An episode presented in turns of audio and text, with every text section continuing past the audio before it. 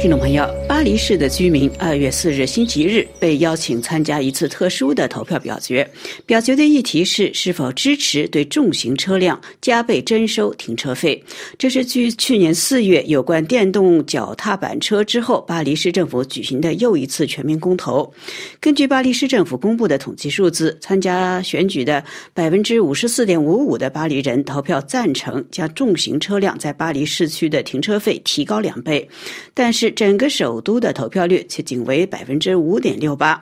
这里必须指出的是，这项加倍征收停车费的措施并不涉及居住在巴黎市区的居民，而是到巴黎旅游或者购物的外地人的车辆。这应该是为什么巴黎人的投票率如此之低，也是为什么这项措施被某些居住在巴黎之外的民众认为带有歧视性质的原因之一。不过，类似的措施在世界其他城市，例如美国的华盛顿、加拿大的蒙特利尔等本地早已推行。法国的里昂以及克勒布诺尔等城市也在考虑出台同类措施。因为越来越多的重型车辆出现在城市街头，它们不仅污染环境，而且对行人的安全构成威胁。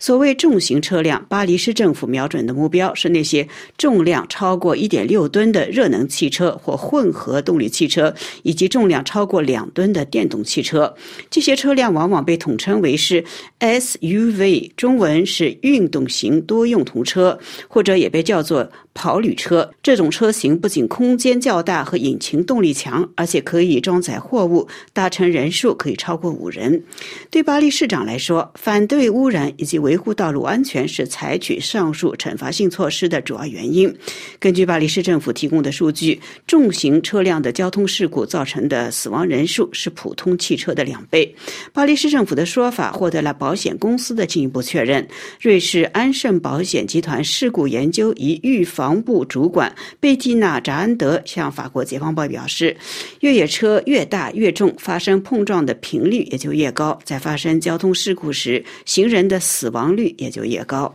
除了安全考量之外，巴黎市政府的绿党成员埃马纽尔·格雷瓜尔表示。对重型车辆征税，也是为了向汽车制造商发出一个明确的信号，要求他们不要再生产类似的汽车，向更加保护生态的方向迈进。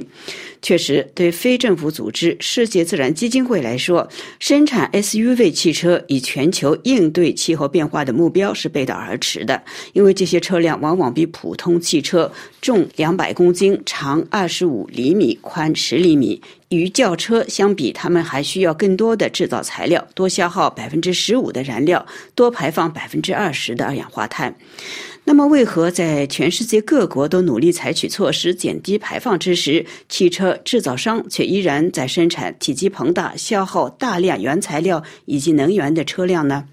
世界报的一个视频报道所做出的解释有些令人啼笑皆非。据介绍，欧盟于2009年出台了一条法规，按照汽车的重量制定出了排碳量的标准。由于当时的汽车的平均重量为1.15吨，欧盟因此做出了体重为1.15吨的汽车每公里的排碳量不得超过119克的规定。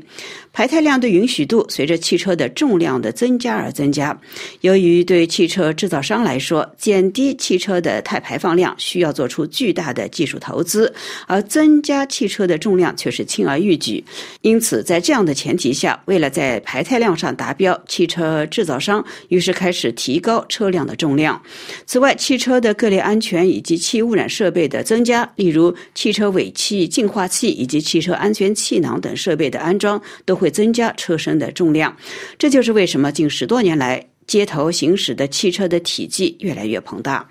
最后值得指出的是，巴黎二十个区的投票结果也再次确认了此次投票所反映的意识形态领域的分歧，也就是市长安妮·伊达尔戈所说的社会断裂。总的来说，由右派管辖的区，除了第五区和第九区之外，几乎都投了反对票；而左翼政党以及绿党执政的区，却无一例外的支持市政府的措施。巴黎最富裕，同时也是交通最便利的第十六区的投票率最高，而且近百分之八十二的选民投了反对票。相比之下，相对平民的第十区的选民对措施的支持度也高于平均水平。此次投票再度坐实了巴黎市东西地区市民的政治意向分野。按照巴黎市政府的说法，该措施今年五月获得市政府议会表决通过之后，将从九月一日开始实施。以上是今天的环境快讯，是由杨梅编播，要感谢。Philip 的技术合作，更感谢各位的收听。我们下次节目再会。